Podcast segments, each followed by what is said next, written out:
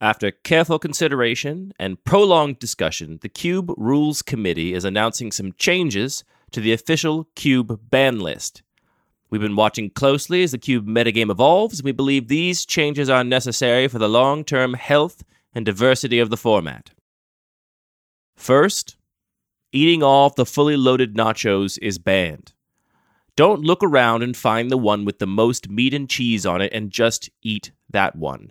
Otherwise, everyone else will be left with just like plain chips, maybe with a little bit of cheese and like one nugget of meat. Second, rubbing linseed oil into the school cormorant is banned. Some of you may feel as though the cormorant does not play an important part in the life of the school, but from now on, the bird is strictly out of bounds. As of this time, there are still no magic cards on the official Cube ban list.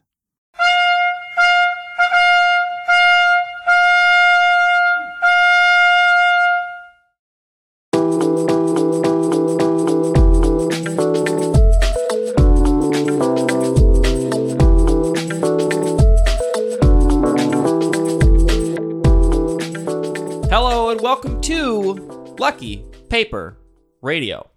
I'm your host, Andy. I'm here in person once again with my co host, Anthony New Pickle Jar Maddox.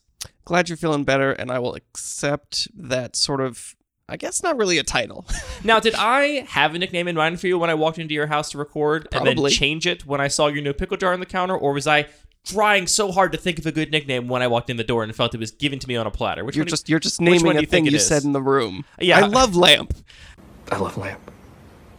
Do you really love the lamp, or are you just saying it because you saw it?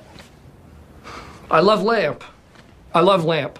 It's true. I do love lamp, and you love pickle jar. It's a beautiful pickle jar. I'm jar. very excited about it. I've never really gotten into fermentation. I did a little bit of experimentation. You know, you, you go to college, you're going to experiment with some fermentation, uh, and never had much Everybody success. experiments a little bit in college. Uh, but one of my favorite uh, places to buy stuff. Just I got I, I got I got I got had by a marketing email, and it was we have these beautiful new pickle crocs in stock, and I I needed some stuff from the store anyway, so I went and bought a bunch of soy sauce and a, a fancy pickle croc that I'm excited to see how this cabbage turns out. I think I'm comfortable shouting out the Mala Market on this podcast. Oh, yeah, they have not given us any money. Mala Market, if you want to sponsor this show, we will gladly take that sponsorship. This is your number one U.S. based provider for Szechuan ingredients and other accoutrements. I can't overstate how delighted I am by this this website. I mean, it's not a website; it's a business. They're they're they're buying stuff and selling Everything's a website now, Everything so everything is a website first. But Do they yeah, have a brick was- and mortar website? You know, like a website in brick and person where you can website? go Yeah, to the website and buy the stuff in person? Uh, but I got really into Sichuan cooking like over a decade ago. Somebody gave me a copy of Fuchsia Dunlop's awesome, awesome book, Land of Plenty, and it was just really hard to find a lot of these ingredients. Like it was still a great book, and you kind of had to sort of shoehorn things and adapt. And I don't have pickled mustard greens, so exactly, I guess I'll just like put some dill fermented pickles in bean there. paste and like all these like really awesome ingredients that were just so hard to get. And now it's just like, oh, yep, I can just like here's the here's my whole shopping list. I appreciate a focused business where they they do one thing and one thing well, and I feel like that's what Mala Market is. I really appreciate that. Go buy some uh, fermented stuff. There we go. We've, we've, we've got a lot of things for you to keep track of in the show notes already. So, uh, you know, we got Fuchsia Dunlop's book, we got the Mala Market, all kinds of stuff. I'm going to skip my story about experimenting accidentally with fermentation in the back of my locker in middle school. We'll come back to that later on in the future, maybe. Because we have a, a packed episode this week on Lucky Paper Radio. We are returning to a topic we alluded to a little bit. What cards are feel bads? Can we do a whole episode on feel bads and what that means? And so that's what this episode is going to be all about. But before we go deep on feel bads, we are of course going to do a pack one pick one from a listener submitted cube. This week's cube is the quote unquote noob cube. It is a peasant cube designed by Nick, who is actually the proprietor of the MTG Multiverse project, which is something we've recommended on the show before for people that are trying to build plane themed cubes. It compiles a bunch of information about a, a, a different plane. And, and mo- most important feature for us, cube designers on that website, is that it also lists cards whose flavor text or name or art very clearly takes place on a plane, but they're not featured in the set from that plane. You know, in core sets or commander products, there's often like a card that is one of the Voldarens, so it's very clearly from Innistrad, but it'd be hard to find that in a you know a Scryfall search or something. And so they have a human curated list of cards that are basically belong to planes regardless of a set which they are printed, which is a great resource for people that want to make their plane specific cube. Yeah, it's a great project. I love just seeing people do creative stuff and making. I mean, a web. It, it's everything's a website. making websites about uh, the game and just having fun with it. So this cube, Anthony, peasant cube, designed to be approachable for new players without being totally boring for experienced players and making people feel like there's no interesting decisions to make. It doesn't have any other restrictions beyond that, except there is one creative decision here, which is that the commons in the cube are each in there twice. So there's two copies of each common, which, as Nick says in his email, effectively reduces the unique card pool, which is good for new players to not get overwhelmed by the sheer number of individual cards they have to understand what they do and be aware of. And also, I think allows him to tweak specific archetypes and, and decks and make them a little more tuned than perhaps Singleton would allow. Should we dive right into our pack one pick one? I'll, I'll start with one gripe if you don't mind. I think Oh, this we're cube is awesome. I love uh, this kind of power level. I love uh, a lot of the cards that are here and the, the archetypes that are supported. I don't love the name the Noob Cube. I think that really undersells it to say, like, oh, this is like advanced players are not going to enjoy this as much, is kind of like the, the tone that I get from that. Yeah, but it rhymes. It does Have you rhyme. I do that like that. But I think it does it a little bit of a disservice. Like, I I feel like a lot of these cards are simple, but uh, experienced players like casting Snapcaster Mage, which is a very simple card as well. I think that if you're willing to take the the time to appreciate it, uh, you can have just as much fun as an experienced player. Like combat's complicated and Are you just afraid someone's going to call your cube a noob cube after hearing this phrase? Absolutely not. No, Okay. no. I even I even designed a cube that's even more to similar goals, Uh-huh. and I called it the friendly cube, which I think is a little bit. I, I, I gotta be honest, Anthony. It doesn't have that snap. It doesn't have. Okay, fine. It doesn't All right. have that bite. You know. Well, I have the noob cube too. Then What if it was the friendly cubendly? really force that one. yikes. All right.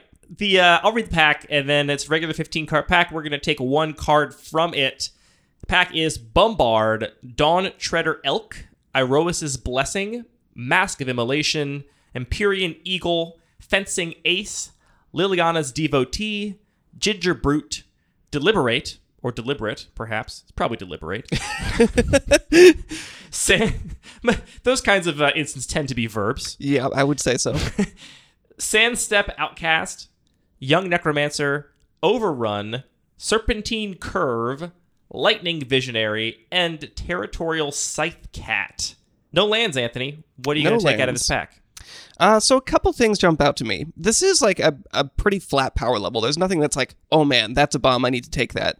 But the things that do stand out to me are Bombard, just being some pretty efficient removal. Liliana's Devotee, which is just a card I kind of really enjoy playing. It just lets you, uh, whenever you a creature dies, you can make another zombie, and it's sort of a fun little value engine for lower powered environments. And I think Overrun also stands out just as like the, the card with the highest ceiling that's going to end a lot of games. Let's uh, let's at the very least put a little marker on Overrun to bring up later on in our conversation about potential feel bads. Oh, interesting. You don't love being overrun? So you're looking at Bombard, Devotee, or Overrun. I think that's where I'm. What's drawing my attention? Yeah. I also really like Bombard. Efficient removal, clean, three mana for four damage to target creature. I think is a good, very good rate. I, I'm drawn to deliberate. I keep on calling it deliberate now. I'm, I'm drawn to deliberate only because I really love card selection and cantrips, but I don't think it's there on power level. And I agree that Overrun stands out as you know it's kind of like the peasant Craterhoof Behemoth, right? It's less mana, less super swingy when it resolves, but it does a lot. I mean, plus three plus three and trample is is a big game for for a card like that, and I can see that being as the very committal pick. I think for me, I'm going to stick with Bombard on a sort of safe first draft of this environment. That triple green and Overrun is very committal and scare me a little bit. I can imagine maybe after playing this cube a couple times, if I know I like that green deck, uh, seeing that Overrun, just deciding, yeah, I'm going to go win, I'm going to do it. But I think the the open, the more open pick here is probably a Bombard, and that's what I'm going to take. It's such a safe pick. I know. What can I say? I'm a very safe man. I'm just going to take this overrun. All right, I respect that. I think Overrun is definitely the spicy pick. You'll win games that way.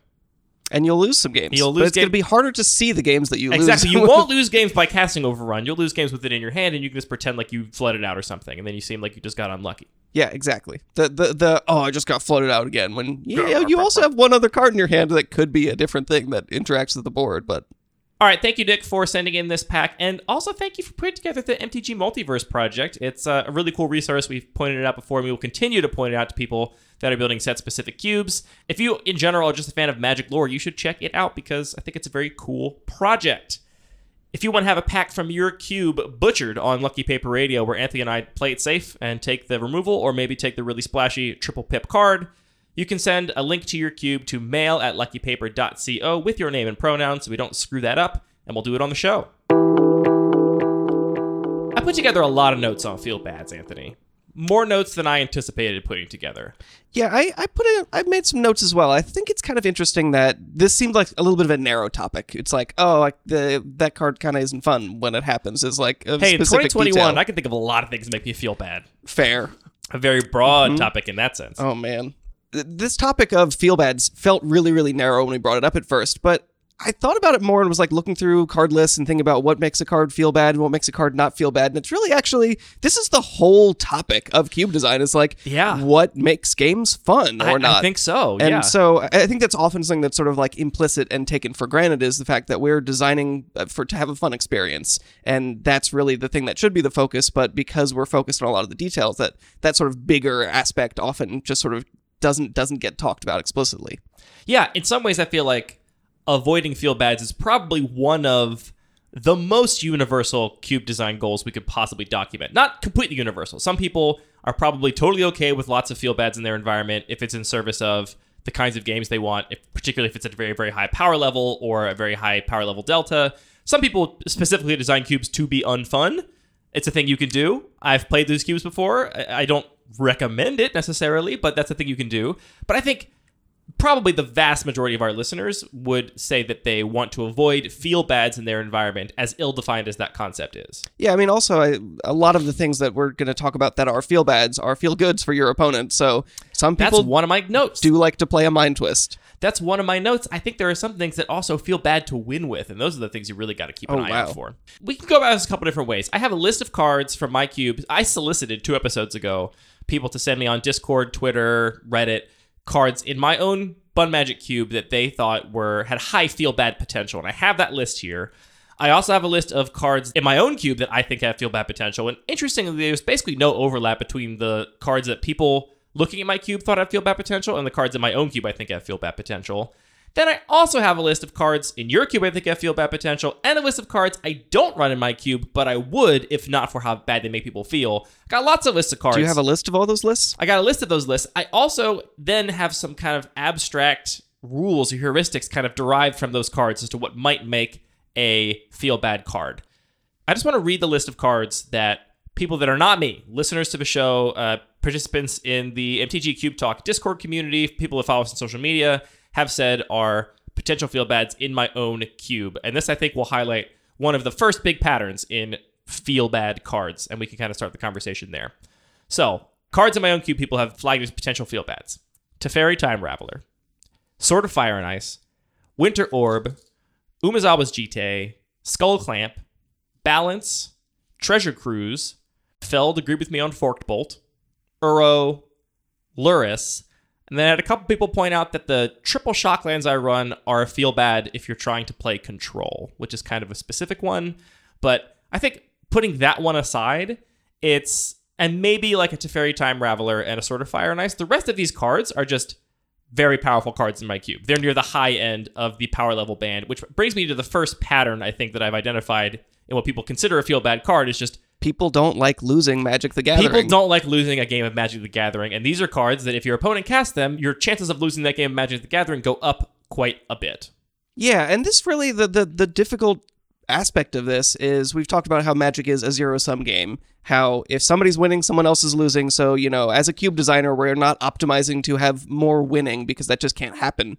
But the question is, is Magic also like if if we can use this uh, sort of hokey pun one more time, is it also a zero fun game? If I'm having a good ch- time winning, are you having an equally unfun time losing? That hopefully, if we are you know able to express ourselves as cube designers, is not true, and there there ought Yeah. to be ways that we can actually maximize for more fun beyond you know the the two players whoever's winning or losing balancing each other out but there are a lot of these cards that just do win a lot and and that does take away i think from their like net fun Yeah, I think if a card wins every game in which it's resolved, and it's fairly easy to resolve, then that card is probably not that fun because the reason people are playing Magic the Gathering is they like to play Magic the Gathering. And Right. if the card effectively stops everyone from playing Magic the Gathering because it's so powerful, it's probably not fun by almost anybody's metrics. I don't think Magic is a zero fun game. And my justification for that stance is just that I have definitely had games of Magic that I have lost and had a ton of fun. I admittedly it's not as common as when I win, but I've definitely had games where I've lost and had a lot of fun. And I've had games where I've won and not had a lot of fun. And so that tells me that if it can happen that I have games where I lose and have fun, and games where I lose and don't have fun, and games where I win and have fun, and games where I win and don't have fun, that these two axes are not completely linked. They're they're somewhat independently uh, adjusted, and so I want to make cube design decisions to push as many of those games into games where when you lose them, you still had fun in the process of losing. Yeah, that's just good science there. Disprove that hypothesis. Yeah, right? Are Yeah, you- you're doing Are you good. trolling me or I'm not trolling I you can't tell. at all. okay, great. Super duper.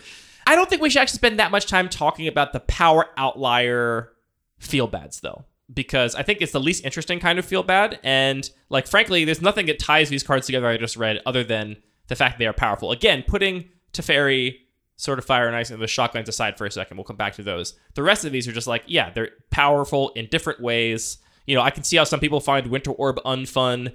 I frankly can't really understand how people find Treasure Cruise to be a feel bad. Like that's what I never feel bad for my opponent resolving, even though it's powerful, because it doesn't actually directly affect me. It's just like increases their resources. Winter Orb is a much more intimate feel bad. It's like, Oh, yeah. I'm trying to play Magic here and you're not letting me, and that makes me feel bad, and I'm mad at this card. So I, I do think there's another aspect like that makes sense that it just like lets people or prevents people from playing the game. Uh, makes sense, but I think there is another aspect, which is uh, I think going to be an aspect of a lot of the different kinds of feel bads is that it, it they remove player agency in one way or another. Like basically, your opponent having a treasure cruise is just another way that you have fewer options that are meaningful in the game because your opponent just has so many more resources so efficiently all of a sudden that you feel like you can no longer actually come back and win that game. I see that argument with something like Ancestral Recall, right? Because there it's like you're trading in the first couple turns, like you're trying to get two for ones or whatever, and they just get a three for one for one mana instant speed, and you're like, well, all of that playing I did to try and like get value over the course of this game is completely negated by one card that's just better than all my cards. Sure. I do wonder if actually, so if you had not said from my cube, but if you had said, you know, from all cards, would people actually name Ancestral Recall over Treasure Cruise? And I, I wonder if they might not actually, just because Who plays against Ancestral Recall? anybody who's playing a, a vintage cube. I suppose. I, I, I, But if I think if you're playing that vintage cube, you have a lot uh, more tolerance for that because it is part of the expectation. And part of the feel bad of Treasure. Cube might might be that You're not you're supposed not to- supposed to you're be casting supposed to Ancestral. Recall here. Like we're playing fair magic here. Yeah, I think expectations is a big part of it. That's one of my notes for later on too. So yeah, I don't know. Over the course of this episode, I'm gonna like note which things have made me feel bad and which things have not. And I gotta admit, at a lot of points, they are not at all logically consistent. And some of them will probably make you mad. But this is just my actual emotional response to these things. I don't have an emotional feel bad response to my opponent casting a treasure cruise. I just don't. I just like, good for you, you did it. You delved away your whole graveyard. You we had to be either late in the game or you had to aggressively build around making this treasure cruise castable early in the game for a reasonable amount of mana. It is a sorcery. You had to commit to it main phase. Like, I just don't feel bad when someone resolves uh, treasure cruise. I don't have that emotional response. I understand how people would feel bad about it. Thank you for empathizing with our listeners. Anyway, I don't think we should talk that much about the power outliers because it's clear why people feel bad when there's power outliers in a cube. And I think whether or not you are willing to accept the feel bads for those power outliers is just entirely a decision up to you as a cube designer. And I don't think there's much else we can say on that point other than your players are going to feel bad if they lose the cards they feel like are better than their cards. And that's just how it's going to go. Definitely. And I, I do think it is that agency aspect, both where you feel like, well, I didn't have a chance to draft interestingly and make interesting draft choices. My opponent just opened something that's much better. And in the gameplay as well, it feels like you have a loss of agency. Yeah, I think a loss of agency is going to be a common thread through a lot of these. I want to touch on now the cards that I think in my cube have the most potential for feel bads, and I picked out three and then one category of cards here. Uh, so the first is Declaration in Stone. This is the one and a white sorcery that exiles a creature and every other creature with the same name as that creature, and then your opponent. I it- feel so bad giving my opponent a clue. that's not why. That's not why. And then they investigate, rank- make a clue for every creature exiled this way. And the reason I have that marked as a feel bad is because it's a two mana removal spell that I think is plenty efficient, and I'm happy to play in any white deck pretty much.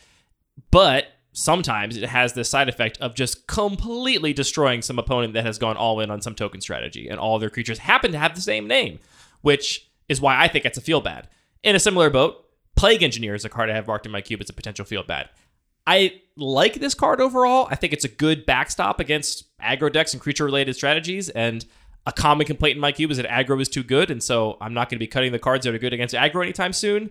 But it's definitely a feel bad for Plague Engineer specifically because, you know, that's the three mana, two, two ETB, choose a creature type. Creatures that your opponent controls of that type get minus one, minus one permanently as a static effect. That plays on the creature type line, which is rarely relevant in my cube.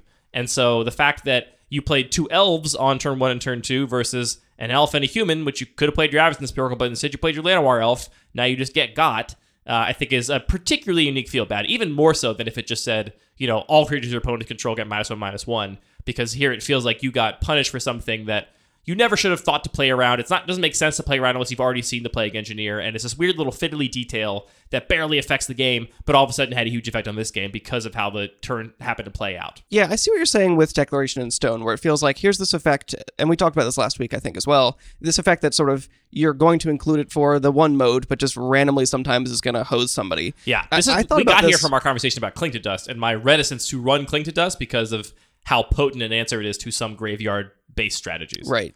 I, I was thinking about this with a new card from Midnight Hunt, uh, Bloodline Culling, which is three mana, target creature gets minus five, minus five, or creature tokens get minus two, minus two, which is kind of similar. I'm kind of always in the market for like murder with a little bit of upside for my cube. Yeah. Like that's kind of where the power level is. So at first I was like, oh, neat. Uh, but then I thought about it more. It's like this is the epitome of just you always have an answer. Like there's a lot of token based strategies, and just having this like silver bullet that no matter what, there's not really any interplay there. Like I, I don't, I'm not playing it because I am making a strategy about what my opponent is doing. I just always have access to this. And as the person on the receiving end, it's going to feel similar. It's just like, well, it didn't matter what I was trying to do. I, I you just always have it. This reminds me of another feel bad that you cut from your cube somewhat recently. What's that four mana Wrath that you choose even or odd and Wrath all creatures that? Oh, extinction event. Yeah, Extinction Event was a big feel bad for me in your cube every time it was cast against me because it was like I didn't feel like I had a chance to draft a wider array of CMCs in my aggro deck. Your cube leans very heavily on the two drop slot, and so it's just like this card just ruins me, and I have no way to play or draft around it. I just have no hope. It just is really powerful against me. And again, if it was just a Wrath of God, it would be better like, on the whole. But sometimes my opponent had a three drop and a five drop, and then they played it to destroy all my creatures and none of theirs, and it was a plague win, and it's like now there's this random kind of almost a coin flip. I don't think my opponent drafted around their extinction event and said, well, I assume my opponent's going to be playing even mana cross creatures, so I'll only play odd mana cross creatures. They just happened into that board state where that card was particularly devastating.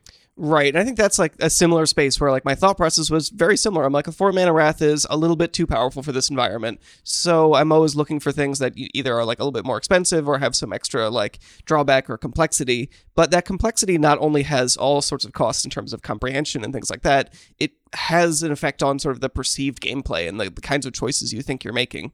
Yeah, and that's not to criticize the card choice in your cube. It's just to say that I had that emotional response. That's me noting my emotional response. I was like, this card makes me feel awful every time it's cast against me. And that's the relevant feedback, you know. Right. I, I want people to have fun playing my cube. Oh, Uh, bold so- statement. Bold statement from Anthony. Uh, so especially you know, and that specific feedback about not only it makes me feel bad, but uh, then being able to break it down and talk about well, the curve of the cube happens to break down in this way, and people aren't really making decisions about it. It's just sort of played as a wrath with downside. All sort of adds up to this isn't a meaningful amount of complexity that's adding to the fun. And it was a wrath with downside that was occasionally a wrath with upside, True. which was just like introducing this variance into the environment, which may or may not be what you as a cube designer are looking for. Last card I have noted is Stone Stonecoil Serpent, entirely because of protection from multicolored. That's a card that I would very happily run in my cube and in my aggro decks if it was just X for an XX reach trample. Like that's great. Love that. The protection from multicolored both doesn't feel like it makes sense flavorfully. I don't understand why that card has that ability. And there's so little multicolored interaction in my cube that the number of times it's relevant is very slim. Usually you kill it with something else, but every once in a while you're like, I've got my abrupt decay here and that thing won't die. And it's very, very tilting for that reason. So Stonecoil Serpent also on my on my list of feel bads. Yeah, Stonecoil Serpent also has another feel bad to me, which is that it's really easy to forget that protection from multicolored. Yeah, a and lot of you text. just say, "Well, I'm gonna uh, mortify that," and your opponent says, "Mm, sorry, you can't do that. Thanks for showing me that card. I can now play around that." And Yeah. I, I think that is a, a very different kind of feel bad, but just making mistakes is is one of the worst parts about Magic. Like, and Yeah, I'm not no I'm not talking about strategic mistakes. I'm just Right. talking like literal gameplay errors. No one wants to be doing that, and so It's embarrassing. uh, these kinds of yeah, it's embarrassing. It's usually uh, leads to you losing because you've revealed information to your opponent, and uh, we've already talked about why that's not fun. Mm-hmm. So uh, just trying to, I make a deliberate effort always to try and avoid those kinds of gotchas that can put players in a in a position where they make easy mistakes. Yeah, I agree. So the things that these cards I have noted here that I have noted as feel bads in my own cube, the thing they have in common with each other is that you put them in your deck for one reason. You draft them, put in your deck for a reason. You draft Declaration in Stone because it's good creature removal. You draft Stonecoil Serpent because it's an efficient, scalable body. And then sometimes, in a way that, again, I think is not worth ever playing around, drafting around for you or your opponents, you get this extra just huge benefit from having it in your deck that your opponent gets kind of blown out by because of this line of text, which is the thing I think is most feel baddy. I want the decisions my players make in their draft and deck building and gameplay to have a somewhat predictable impact on the course of the game.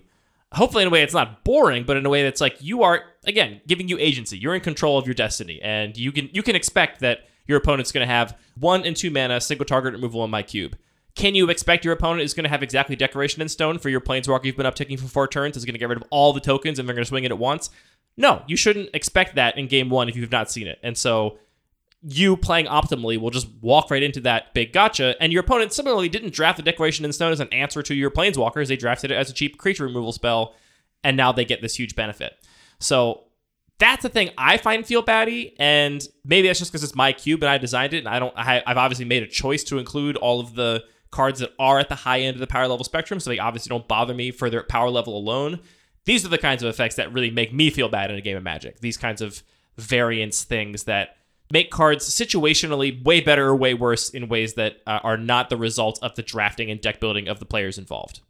Yeah, I mean, I think it is important to disclaim that we're talking about like real details here. Like, it's not like every time somebody sees a declaration in stone, it's like, oh, this game sucks now. It's it's just maybe it went from like this was a ten out of a ten fun game, and now it's a nine point five out of ten. Oh yeah, I guess to be clear, most of the time Declaration in Stone and Stonecoil Serpent or Cast are not feel bads. Like Right. it's not that this card doesn't feel bad all the time. It's that most of the time it does exactly what it says on the tin, but ten percent of the time it feels awful. I Yeah. mean awful. So that's sort of like arbitrariness. Again, I really do think like player agency is the critical feature there, and just feeling like, well, neither of us really planned around this or came here for this kind of experience and this way to interact. It just came up that you happen to have this extra text on this card that was extremely relevant all of a sudden. Here's another thing that makes me feel bad. It's it's a particular way of losing that I really dislike, and it's a way of losing where I feel like my opponent drafted worse cards and or played worse than me and still won. And this comes up with cards like so people get feel baddy with cards that they think are too good. I get feel baddy when cards I think are too bad have one particular use case where they really shine and basically cheese a win. Okay. That seems like uh, where you're going to farm a lot of cards out of my cube for your list. No, actually, I don't think that's most of the cards I have labeled in, in your list. I mean, honestly, we can jump to your list now. So, the things in your list that make me feel bad are almost entirely in the realm of combat tricks uh, and things Yeah. that, that relate to combat. And I think we should talk about combat tricks specifically as a like category of feel bad. We talked about this in the early days of the show. We've got a lot more listeners now. You and I, you and I haven't talked combat tricks in a long time. Do you want to give your just like your take on combat tricks in cube environments and what you like about them or don't like about them? Combat tricks are fun. we should Tell play me with why. them. I mean, I think that combat is just a really fundamental part of the game. I feel like a lot of cube design leans into the space that's more like constructed and combat tricks just don't really fit because they're just so much less efficient than a lot of the removal you can play and instead combat's like pretty predictable it's like sure can i attack on this board or not but the actual sort of mystery of combat the fact that I need to try and use my worst card in a particular way and try and navigate my opponent to attack or block in the right way so that I can use this card. I think it's just a much well, I shouldn't say it more. It, it, is just a big space for interesting decisions and interesting strategy to happen that I really enjoy in Limited and I really enjoy in Cube as well. It is hard to get players to play with combat tricks, so I do really like combat tricks that also have some other utility, uh, something like Blossoming Defense or, uh, I mean, burn spells are also often basically combat tricks. So I do a lot to try and make them actually playable and appealing, but I just think they're fun. I, I mean, I also love just like things that interact with power and stuff Right. like that. So Yeah. No, I I I hear all that.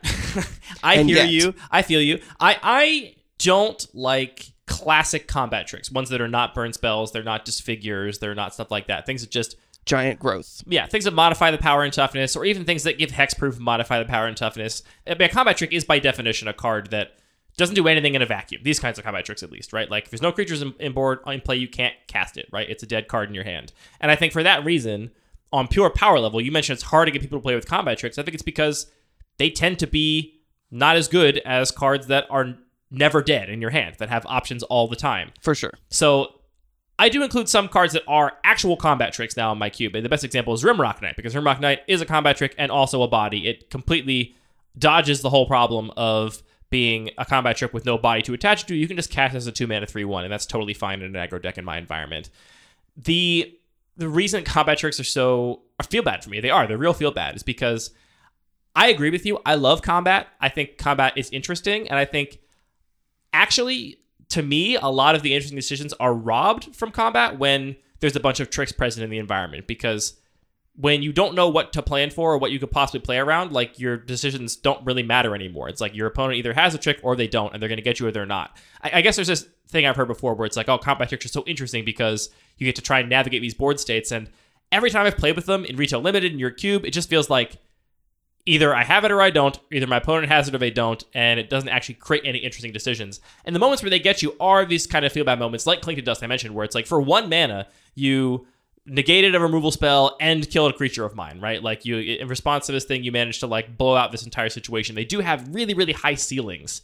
But it's that really high variability and the fact that sometimes my opponent dies with them in hand and sometimes they totally get me with them that really gets me emotionally with combat tricks. Now, to criticize myself, the same can be said for a force spike. I love force spikes. I run tons of force spikes. Yeah, why didn't we talk about Force Spike? Well, well, no one, no one actually flagged it or any of the force spike variants. I- I've got it here on my list. Great. Well, so when I asked the the community, no one flagged a card like Daze. I see Daze mentioned all the time. And I have Daze bad. right underneath Force Spike. Great. So I mean, force spikes are in some ways exactly the same, right? This is a card that's only good in a very specific situation. That situation is your opponent tapped out, right? Uh, and you have the mana available to cast this force spike, and that's kind of similar to like the situation where your opponent swings all in with their creatures, and you have the mana available to cast this combat trick. Can we agree that like those cards don't do anything in a vacuum? They have to require specific game context to work, and that's when they shine. And then when they do shine, they're incredible. Like we do get- Totally. so I think there's a difference I have at least backed myself into to justify these inclusions of these cards in my deck. Do you think there's a difference in these cards, or do you think they're kind of exactly the same class of cards? Combat tricks, force spikes, they play the same role, have the same overall feel bad potential. They're like doing this thing. They're pretty different magic cards, but I definitely see from this perspective how there's this sort of parallel. I think that actually the the or the contrast between Daze and Force Spike is relevant because Force Spike does require your opponent to have some resource. Like they they are giving you information about what they might have by not tapping all of their islands. But with Daze, like you just don't have an opportunity. So you can't say like, okay, well, I have a read on you. I'm pretty sure you have Force Spike because of the way you've sequenced your, your plays. And so I'll try and play against that now. With days, it's just like it's just free. I mean, you have to return a land to your hand. It's a real cost, depending on the stage of the game. But yes, it is not broadcast to your opponent the way Right. that other interaction might be. Actually, to like quick sidebar before we continue this discussion of combat tricks and force spikes, I think one of the big impacts on feel bads is, like you said, expectations. When Yeah. Daze was for a long while in my cube the only free counterspell, I think it was much more of a feel bad than now when I also have Force of Will, Force of Negation, other ways you're you can interact with zero mana. I think the expectation that if your opponent is tapped out, nothing could possibly happen to you is not as set in stone in my cube now as it used to be. And when, Right. So Yeah, I- and this matter of expectations is exactly what I was going to say. Is is the same about combat tricks. So Yeah. you're buying me or you're uh, you're selling me this uh, bridge here. If there is a single combat trick in an environment, you can't really afford to play around it. So it's always just going to feel like, oh well, I never really had a chance. Like how could I have guessed? Like it wasn't worth me thinking about that. But when you have a, a reasonable density of an effect, whether it's combat tricks or force spikes or you know free counter spells it is reasonable to play around it. And I think specifically with combat tricks, it does open up a lot of play space where it's like, I have a wide board. I would like to attack into your one large creature. There is no way for me to do that if there are no combat tricks in the in the environment, and both players know that, right? Like I'm just chump attacking. whiteboard. Yeah, sure. But having a combat trick there, like, actually gives you space where you can, bl- like, both you can actually use it as a removal spell by using it on the one creature you have, but also you can use it to bluff. And the, just the, the fact that there is knowledge of a certain density of tricks opens up this space where you're you're not making decisions like you're saying in a concrete way, like I know what's going to happen in this combat. I know whether or not I can attack or block, but you're making choices about risks, about like what is the chance that my opponent has it, and and really importantly, a risk that you're weighing based on how your opponent has played the previous turns. And I think that's Yeah. super cool. Where it's like, okay, I got to read that you have a combat trick because you made a slightly weird attack. Let me not block here, and then wait till I can hold up a removal spell to to be able to block. And I think that that's the kind of strategic thinking that is really really uh, appealing to me about combat tricks. Real question. Yes. Not trying to troll. How often has that actually happened to you in your environment? where Look- you've where you've read somebody, you've put them on a combat trick, and you've said, "Let me wait till I get a cheap removal spell so I can hold it up in response to their next attack." what we're talking about here is how important perception is, and that reality is Okay, actually fair. not as important as Fair. as that. Yeah, I guess. Ah, boy, it's it's hard because I, I think they are very similar effects, and yet I love force spike variants. I really don't like combat tricks. Both can be stuck dead in your hand in a particular sta- stage of the game. You know, force spikes are dead in your hand super in the in the very late game when your opponent is top decking and has more mana than they know what to do with. Combat tricks are dead if there's not creature combat happening on board. A- again, it all comes back to expectations, and to me, it's like you put the counter spells in your deck because that's a key pillar of what your deck is doing, right? Like your deck is either a tempo deck where you're going to play a bunch of cheap threats and then protect them with counter magic, or you're a control deck and you're going to counter your opponent's cheap threats and stuff, and then you're going to turn the corner at some point with bigger cards and better stuff going on. It feels like it's fundamental and core to the strategy. And when I look at combat tricks, it feels like you're not putting this in the deck because this is something that's fundamental and core to the strategy of this deck. You're putting it in here because sometimes you'll get your opponent. You get to gotcha them. And it's not the gotchas that I like the force spikes for. It's not that, haha, it's uh, it is turn 12 and you tapped all 12 mana to put it into your Stonecoil Serpent. Now I get to force spike it. That's not what I like about force spike. What I like about force spike is that it's a one mana piece of stack interaction that allows you to interact on that axis early in the game. And so it feels to me, and this you can you can just completely tell me this is all BS, and I'm like you know trying real hard. to You're you're wild and you're going off the rails. here. I might be going off the rails, but that's what it feels like to me. It feels like those counter spells are somewhat fundamental to the kind of control decks I want to exist in my environment and the kind of tempo decks I want to exist in my environment. And I don't feel like combat tricks are necessary for a similar kind of aggro deck or creature deck or whatever, especially given that I have a lot of burn spells, I have a lot of instant speed removal spells, which perform the same role as a combat trick a lot of the time, right? Like you go to double block, I have a removal spell. That could have been a giant growth, doesn't matter. The difference is that removal spell is always that removal spell. It always does that one thing, and a, a giant growth can like totally get you in certain circumstances where you didn't expect to be totally gotten. The payoff in terms of like deck diversity and archetypes you can support with combat tricks is like it, doesn't really affect that much to me at all. And the cost is these potential gotcha moments. To me, that same cost is there for the force spikes with the gotcha moments, but the payoff is you get to support a whole style of deck that otherwise doesn't work without that cheap interaction. I've got Phalanx leader in this cube. Like, how do you want to say that combat tricks aren't part of a plan? I, I feel like again, it is a, a different space where there are just a lot of different decks that are trying to be proactive and trying to attack in different ways, and those combat tricks can be a really important part of it. Similarly, I, I love a lot of these combat tricks that are like you know plus two, minus two, where you can use it in different ways in different situations.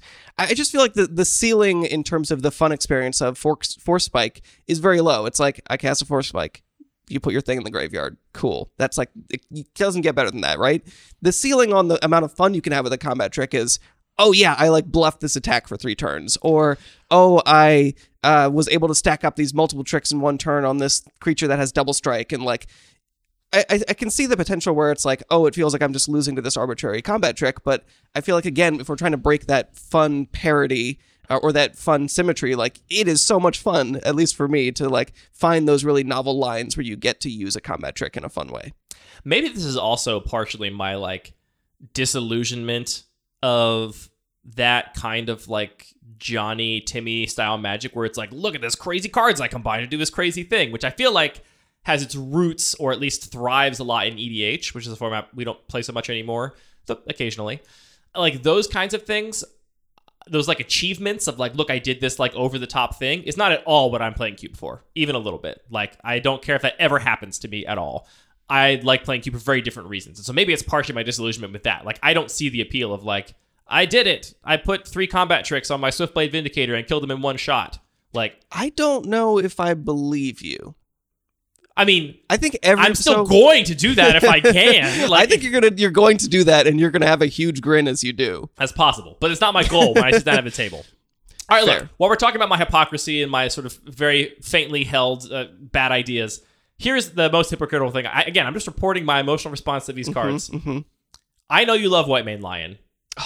That is a card I dislike for all the reasons we just talked about. I find that card to be a feel bad, where it's like, you just great, you got me. I tried to remove your thing, and you just White Mane lined it. Eh, good job, awesome. But you know how fun is that actually? Here's a card I don't feel that way about: Restoration Angel.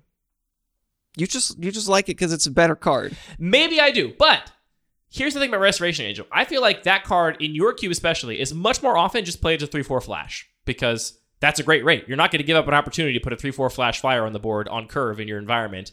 You play White Mane Lion specifically to get your opponent. You do not play White Mane Lion to flash it in and just play on curve. You play it just to get people, and that's what I don't like about it. That's what it's the game is about getting people. How how is it anything else but that? we, we, we've talked about how Magic is not it's not a zero fun game. It's not like the game always has to involve gotchaing your opponent. Here's why. So White Mane Lion is in a, a class of cards along with I'll put these other two chief offenders up there for me. Ephemerate and Village Rites, are two other Uh, cards. yeah, Village Rites is the other card I was going to bring up for exactly the same comparison. Two other cards I really don't like. And here's what I don't like about them: they punish me for drafting removal and casting it, which is the thing that I, as a like quote unquote disciplined player, if it's not trying to do the big Timmy stuff, is like that's that's the kind of magic I value. That's what I want to do. And now I did that, and you're like herp derp derp. I draw my 15 cards because derp derp derp. It's so. First of all, I do want to just qualify this a little bit. My cube is not like the big combo Timmy EDH No, it's not. cube It's not. at all. Yeah. This is like it's. Well, it know, has more of that than my cube Yeah, does. it's like ten percent uh, further along the spectrum than than yours is. I don't know, but again, I think it comes down to like density and expectations. There are enough of these kinds of effects that if your opponent has mana available, don't feel like you can just cast a removal spell and have a guarantee it's going to work. And I think that it's in exactly the same way as the combat tricks. That kind of risk assessment is really appealing to me. I can't tell you how. what is the risk assessment though? Okay, so my removal spell sometimes won't work. What do I do differently other than just walk into the Village Rite I mean, Ephemerate? the, the biggest part is again just expectation. Yeah. just expect that your games just are going to be annoying. Your games are yeah. Sometimes it's going to be annoying, and your opponents Sometimes and your your opponent's opponent's going to be like, ya. "I got you. This is great." Man, I so the White Mane Lion is legitimately it's a card that I love. I think it was Do when you I was. the new three mana flying White Mane Lion? it's pretty cool. I, I'm You're thinking about it. I'm thinking Lion. about it. Well, I mean, but there is a It's harder to there's hold a nostalgia. There's a yeah, sure. nostalgia factor as well. I mean, and we also have uh, Stonecloaker's already a card, so there's there's Yeah. That card's got a lot of extra text on it, though. I feel like you probably wouldn't like. Or I do, like that kind of like text? because I, the extra text is relevant enough that I'm kind of interested in it. I don't. It's not in my cube right now, but that's a sometimes gotcha. The the Stonecloaker. all right. Let's let's finish writing a love letter to White Mane Lion. I feel like early Please. in my playing Magic, this was one of the cards where it was sort of a big level up. Reading this card and saying, "Well, it's got this big downside." Like. I, I love having a two mana two two. I don't know if that's a good rate or not because I'm looking at Magic cards for the first time, uh, but it seems good. And then realizing, oh wait, I can actually turn that downside into an upside, and in multiple different ways, either by you know foiling removal or picking up a creature with an enter the battlefield effect. So I have a lot of nostalgia for this card, and that's a big reason why it's in this cube. It doesn't. It, it's it's definitely in like the bottom quarter for sure in terms of power level.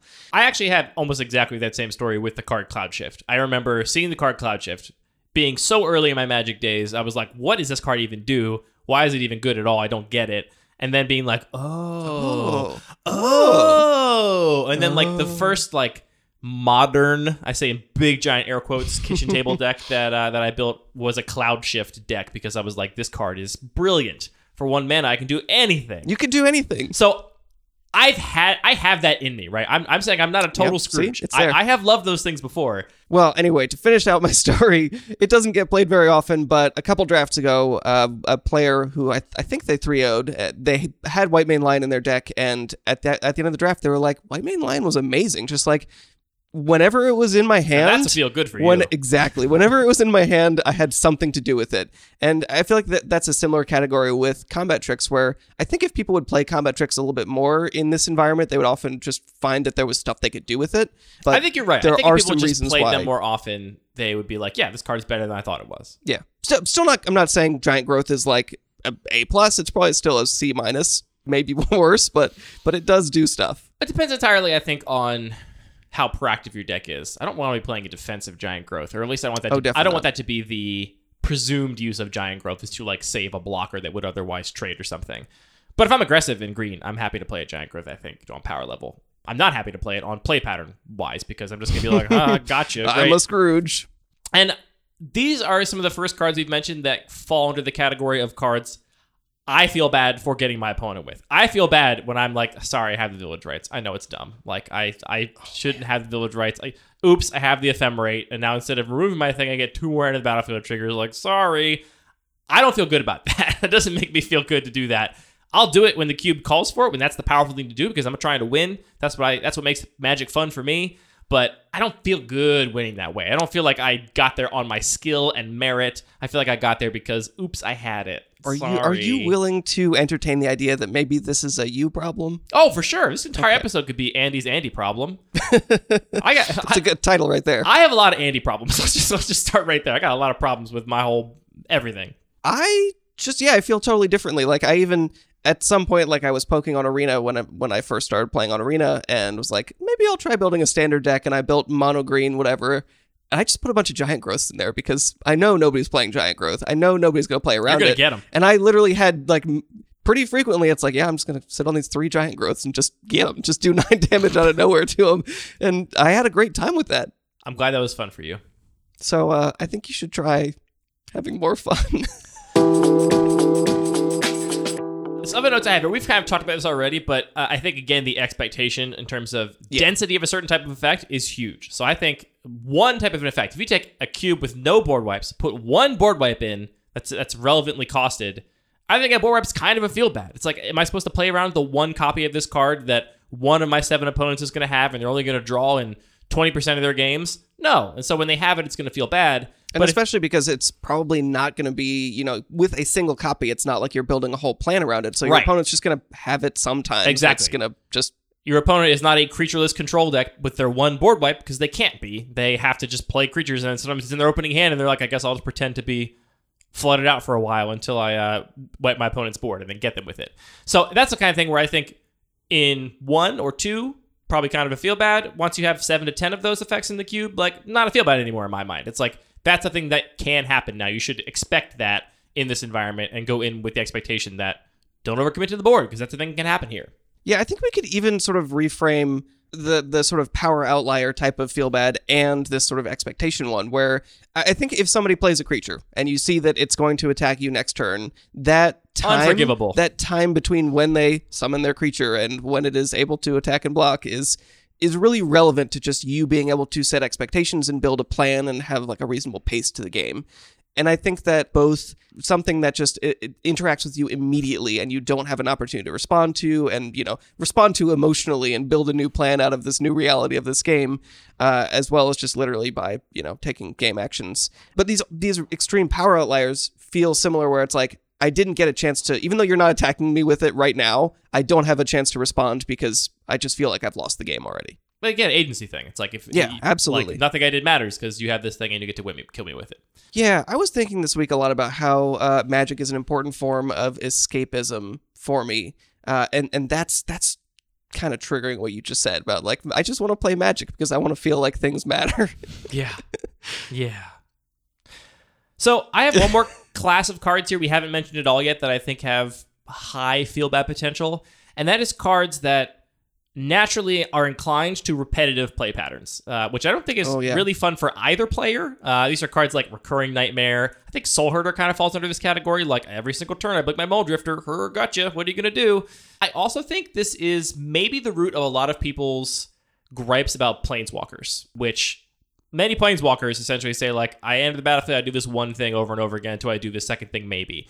And I think some people feel like it just immediately becomes a slog of like every turn's the same and I have to play against the same thing all the time and that has potential for a feel bad. Yeah, and that's an area where I definitely feel the the opposite side as well, like you're describing, where I feel bad winning with that. If I, Yeah. you know, if I block with my Master of Death and then, hey, sorry opponent, you know what I'm gonna do? I'm gonna just keep getting this back. Like, That one does spark joy for me though. I can't tell you why it does. huh? So maybe in the end, you can't please all the people all the time. I and think so it's a good- just not really. I think that's a pretty good takeaway. See, you can't please everyone, so you got to please yourself. uh, I still think there's some value in at least thinking about cards in your cube that might line up on these specific axes.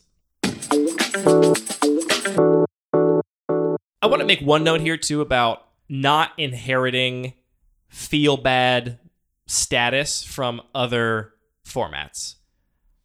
I understand.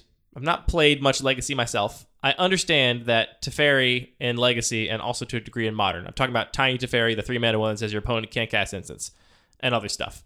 My understanding is that card is hugely frustrating to play with in environments where you have decks that entirely operate at instant speed and essentially have no answer for it once it's resolved because there have not been answers that have been printed that are reasonable to play in those decks. I get why that's I feel bad those environments and totally understand that. I have never once found this card to be a feel bad in cube because the chance that your deck is so focused on counter spells and instant speed interaction and has no answers to a resolve planeswalker, and also you didn't counter it when it came down on three mana anyway, even though your deck is all counter spells, has come up essentially never. And so I think a lot of people have feel bads that are essentially inherited. They know this card is a groaner in Legacy or whatever because it ruins people's days and uh, warped the whole meta. And then they assume this card is also going to be a groaner in Cube. I love this card in Cube. This this is the card I always wanted Repulse to be. It's just like a better Repulse, basically, that uh, has a couple little edge cases and stuff going on. And I just don't find it ever be a feel bad. I think if people didn't have that inherited groaning from Legacy, I think almost nobody would play this in Cube, a singleton Cube, and be like, oh, this is an infuriating card. at the core, I definitely agree with you that, you know, we make assessments about cards and we reuse those assessments in different contexts because we have to. Like, that's how we build up knowledge so that we can function. Uh, like, we can't reevaluate everything from scratch every time. But that has the downside of you're going to carry over some wrong information sometimes.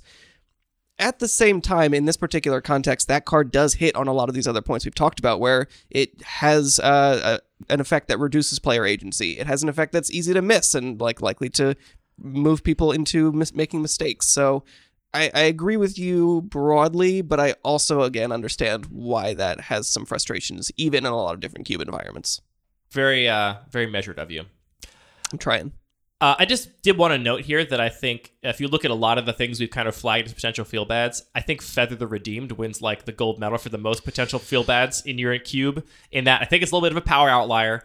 It plays with all these combat tricks I don't like, and it's repetitive play patterns. If you just cast your Reckless Rage turn after turn because you have Feather, how fun is that? I still like the card. I don't have any feel bads around Feather, but I noted it certainly when I was looking at your list and thinking about all these things we'd flagged. I'm like, this kind of checks all the boxes, but I don't feel bad about it. Yeah, again, I think that might just be a, a volume issue where it just it, it happens sometimes, but doesn't happen often enough to really be uh, hugely frustrating. But I definitely agree with all those points. The, the flip side is also that you're usually dead pretty quickly to that, and it is a lot of fun to do it. Yeah, it's a cool card. I mean, that card is, I think, undeniably cool. Yeah, I'm pretty sure that's the flavor text. I mean, it is. It's just a cool card. I remember it, it getting spoiled. Everyone was all freaking out about it. I think it's an undeniably cool card. Very great.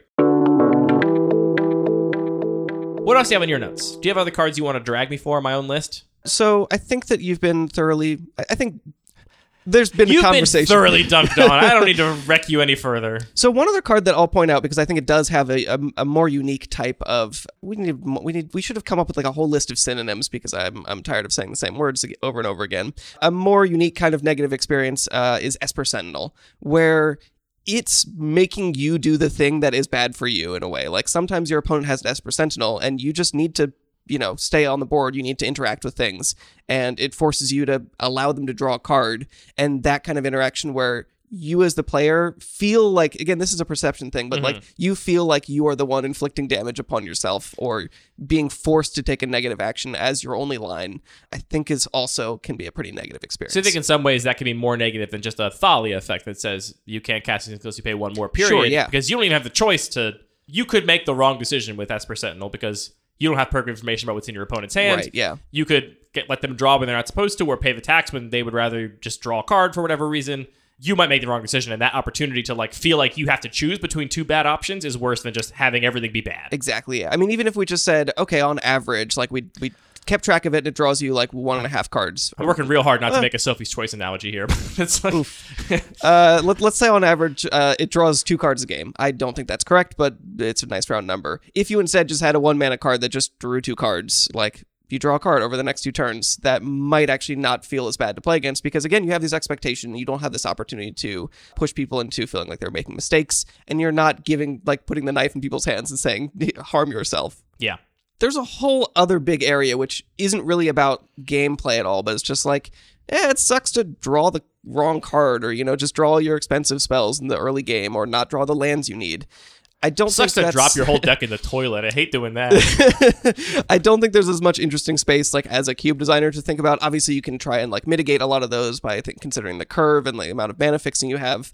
But those there's always going to be some degree of that of in an environment, and I think players most of them will have some kind of expectation that like yeah magic is a high variance game that's going to happen but it's worth noting that there is a huge other area where i think a lot of the Yeah. the feel bads for magic yeah, any game with variants like Magic is going to feel bad sometimes because sometimes the dice are not going to roll the right way.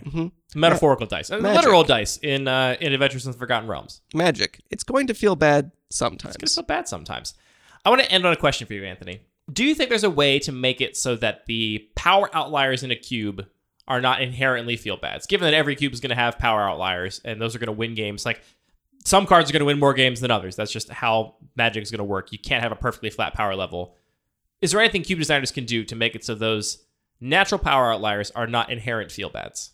I think there's a bunch of things, and in my main cube as well as some, you know, sort of other experiments I've been it hasn't really been tested necessarily yet, but uh, experimenting with ways to do that because we've also talked about how having some power outliers or like a range of different power levels of cards can actually be positive to the the gameplay experience.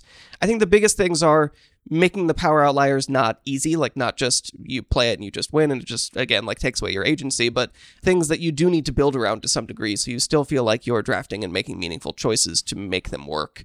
The other thing I think is just the again the frequency. If it's if it happens again and again every single draft, I see this one card and it just like ta takes over the game. Yeah, uh, great example. Uh, if instead, uh, I, I'm really interested in this idea, which I have been for a long time and have been uh, not focused on finishing this cube, but designing a cube where there's actually rarity introduced. And so there are these more powerful cards, but you're not going to see the same powerful card every time. Yeah. Uh, I think is a, a pretty cool solution to allowing for that variance in terms of card power level without having that repetitive play experience that just leaves you with a bad taste. Yeah, that's exactly what I was going to say too. I think if you had to work for your power outlier, if it required you to draft, deck build, play in a certain way to get that benefit, then I don't feel bad about it. And that's part of why I don't feel bad about Treasure Cruise, but I would feel bad about my opponent casting a Ancestral Recall. Ancestral Recall, you just jam your blue deck and it's just broken. Yeah, great, good for you. Treasure Cruise, I mean, like, how good is it against an aggro deck? Not as good. It's just drawing cards at sorcery speed, and it takes to the mid to late game for it to be relevant. Like, I, it doesn't matter to me as much in that you had to work, do some kind of work for it. So I like, I think your cube really shines in this regard in that all the cards I could flag as like this card has the potential to be a power outlier only shine when they are really drafted and built around. You don't have any generically just haha I play this and now you lose cards, which I think is a is a is a really high point of your cube. Hey, thanks. I had one other observation actually looking at your own cube, which was there was a card that stood out to me for being not a feel bad.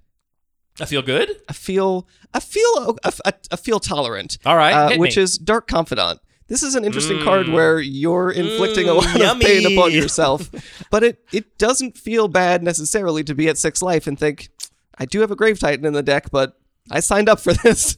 Not that I'm advocating you should be doing that, but uh, Uh, I think that's a really interesting aspect of Dark Confidant, which seems like a like a, a card that has a huge downside and could lead to a lot of feel bads. But I think because all of the things we've been talking about, players are signing up for it. They have expectations about it, and uh, they have time to plan around it. That's All funny. Just makes it work. That's a good card to call out because I, I don't feel bad about it at all. I love that card. I don't feel bad when my opponent has it and they draw four extra cards and take no damage. I'm like, great, you drew a bunch of lands. Okay, good that for you. is kind of a feel bad. No, I, I honestly don't. I don't know why. I, I think it's because like that card is like on its face, you are taking a big gamble, right? Uh, like sometimes you're just going to lose ten life to it over the course of three or four turns. Even in a low curving deck, like that can just happen sometimes and cost you the whole game. And so like because there's always that potential of like, yeah, my opponent drew a couple lands in a row, but they might they still could next turn, you know, take five damage or something. Like like the the thing that will make you feel bad is the entire identity of the card, right? This is what it does, and uh, I I love it. I have no bad feelings about that at all. That is a feel good. I agree. All right, let's quickly summarize, just so we make sure we kind of put a bow on this. So things we identified: one, power outliers are the number one thing that are most potentially feel bad, according to a survey of people looking at MyCube and labeling potential feel bads. So if you're mainly concerned about that, I would say work on narrowing the power level band of your cube. And to Anthony's point, make those power level outliers something your players have to draft and work for, and not just raw good cards you can stick in any deck and have be really, really strong. We talked a lot about cards that remove player agency and have a lot of like potential variance. These are all the cards that just very conditional. They have very specific board states where they're really, really good, but that's not the reason you drafted and put them in your deck. Anytime where the card's power level and the decisions the player made to bring that card into play at that moment are diverging. Like you just happen to have your Declaration in Stone for all their cheap tokens, even though that's not why you drafted it. You just happen to have your Abrupt Decay when your opponent's got a Stonecoil Serpent in play. Those things can lead to to big feel bads. We talked about combat tricks, which I think fit into this sort of category of like conditional cards that uh, you have to sort of work around. And importantly, that leads into expectations and whether or not your players can expect a certain class of card, a certain type of effect from your environment.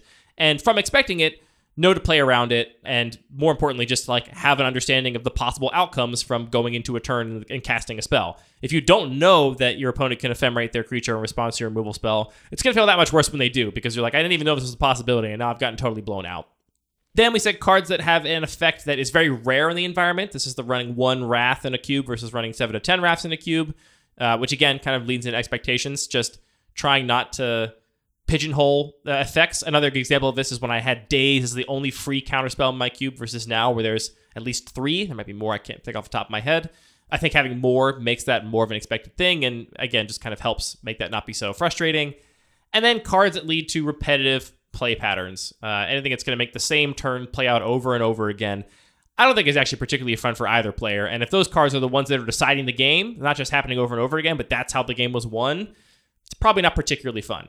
Now, I think people would disagree on some specific cards there. Like we talked about how there's exceptions. We both agree that Feather is a fun card, despite the fact that it kind of checks a lot of these boxes. I think a lot of people really have a lot of fun playing Soul Herder and don't find that to be a feel bad across the table, even though I kind of do. I sure do. So, on that bombshell, that is it for Lucky Paper Radio. Our set survey for Innistrad Midnight Hunt is officially out. Go check it out on our homepage of our website or go to luckypaper.co slash survey slash MID and fill that out. Let's say you have a week from the airing of this episode. People always ask us to put up deadlines. I'm putting up a deadline. A week from this episode goes live. That gives you until September 27th to get your survey answers in. Get them in. We got to know what you're testing from the set. It's very important science we're doing here on Cubes. All the music for this show is produced by DJ James Nasty. All the magic cards are produced by Wizards of the Coast. This podcast is produced by sitting in Anthony's hot basement, talking into microphones. Thanks for talking about magic with me, Anthony. I remember my half thought, which you you, ed- you edited that out, so th- that's Yeah. going to be very confusing. Yeah. But uh, uh, so I just think it is interesting that we sort of disagreed on a lot of things about like aspects of the game that we find fun or frustrating, but also I feel like we're not really that different, and there's a huge world of just different people with different tastes about how the game works. Like I, I think that the the specific like anchor point that demonstrates how much space there is to, to me is uh, a card like Rhystic Study in Commander that's like extremely polarizing and just really dominates a lot of games. Uh, Yeah. like similar to Esper Sentinels, just like, well, you're inflicting this damage upon yourself and like forcing players to make a bad choice. So It's also just annoying and it's annoying every There's time so a spell is cast. so yeah, I just think that there is a whole wide world of different ways that that people engage with the game, and we're we're looking at a pretty small part. Yeah, I mean, we didn't talk about. I think one of the perennial feel bads in Cube is just people don't like aggro. People want Yeah. to be able to cast their cards and they're like, I didn't get to cast my five drop. You killed me first. That's not fun. That's a feel bad. And this is not the show to talk about that because we both I think that that's a part of a healthy, limited importance of it. environment. But yeah, there's a lot of people that I think will. I think if you, I agree that if you look at the entire spectrum of Magic players and what they value, you and I are real close together. Pretty close. But you know, narcissism of minor differences is a lot of fun to talk about. So that's Mm-hmm. yeah. what we're doing here. Man, I just aggro is just important to make the dirtily experience matter. It's not fun if you get to do it all the time. You have to work for it. Gotta work for it. Pick up that early interaction. Be prepared. Play your playing engineer. Play your play engineer.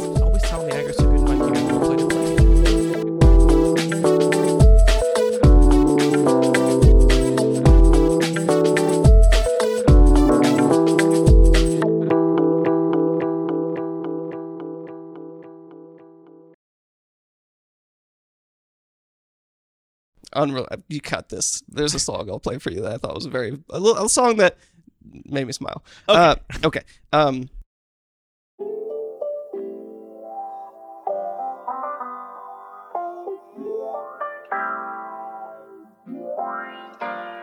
Everyone put their middle fingers up to 2020. Fuck 2020. The year of the rat. Let's have it 2021. What can I get? Fuck you. Fuck you. What can I get? Go fuck yourself. Go fuck yourself. What can I get? Fuck you. Fuck you. What can I get? Go fuck yourself. Go fuck yourself. Fuck 2020, you don't know what it feels like. T Hawk 900 on a half pipe. Got thoughts in the air like a red kite. I got smacked in the head with a flashlight. This year, man, I still ain't bought a drop top. But I got 12 cans and my balls dropped. Fight with James Fuck Bond. this, fuck you, fuck everything. Have a look at hindsight, go and take a thing. Looking down, seeing blood in the bathroom sink. Devil knocking on the door, can't you take the hint? Come in, say hi, this my family tree. Baking off for a minute, come and take a seat. Make yourself at home, shoes off in a tee. Now this is my year, fuck What can I 2020. get? Fuck you. Fuck you. What can I get? Go fuck yourself. Get? Fuck you. Fuck you. What can I get? Go fuck yourself. Fuck yourself. Can't lie, I've had enough. True say made the most out of it, so I can't complain too tough. Not sad to see go. Next year, gonna have to do the most. Gotta get up, get out, keep it moving. Goodbye, good riddance, you can jog on. There goes my mind again, wait, hold on. Moving forward, we're showing love, but not you 2020. You can suck your Remember mom. 2020 vision? I must have lost about half of my eyesight this last year of living. Been caught up in oblivion, but now we got the focus up. Rest in peace to Ferguson, oh, you're up there looking over us. Now middle fingers up to the year of the buzz cut. Tomorrow's almost over, so this year we're showing enough love. Enough said, enough done. Go and shine now, the sun's up. Enough said, enough done. Run it up, said fuck it up. Fuck you. Who can I get? Go fuck yourself. Get? Fuck you. Fuck you. Who can I get? Go fuck yourself. Go fuck yourself. Fuck, fuck, fuck you. Who can I get? Go fuck yourself. Fuck yourself. Fuck, fuck, fuck yourself. Who can I get? Fuck you.